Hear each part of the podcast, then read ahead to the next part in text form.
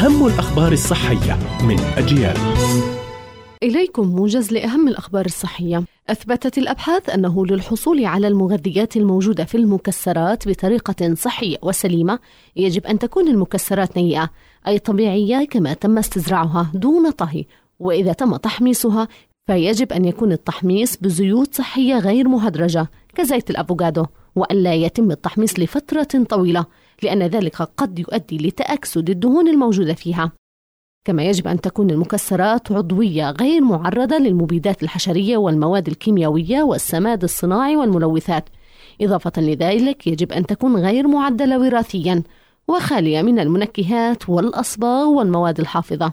توصلت الدراسات أنه إذا كان الشخص يستطيع النوم بعد تناول مشروب يحتوي على الكافيين في المساء فربما تتأثر مدة نومه الإجمالية وكفاءته وراحته عند الاستيقاظ.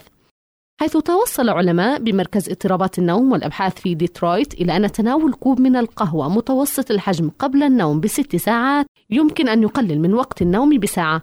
على الرغم من أن فنجان القهوة المسائي يمكن أن يكون له فوائد في الجهاز الهضمي.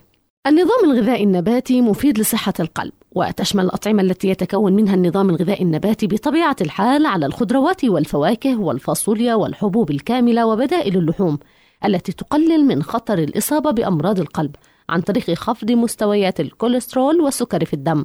كانت هذه أهم الأخبار الصحية قرأتها روزانا طه. إلى اللقاء.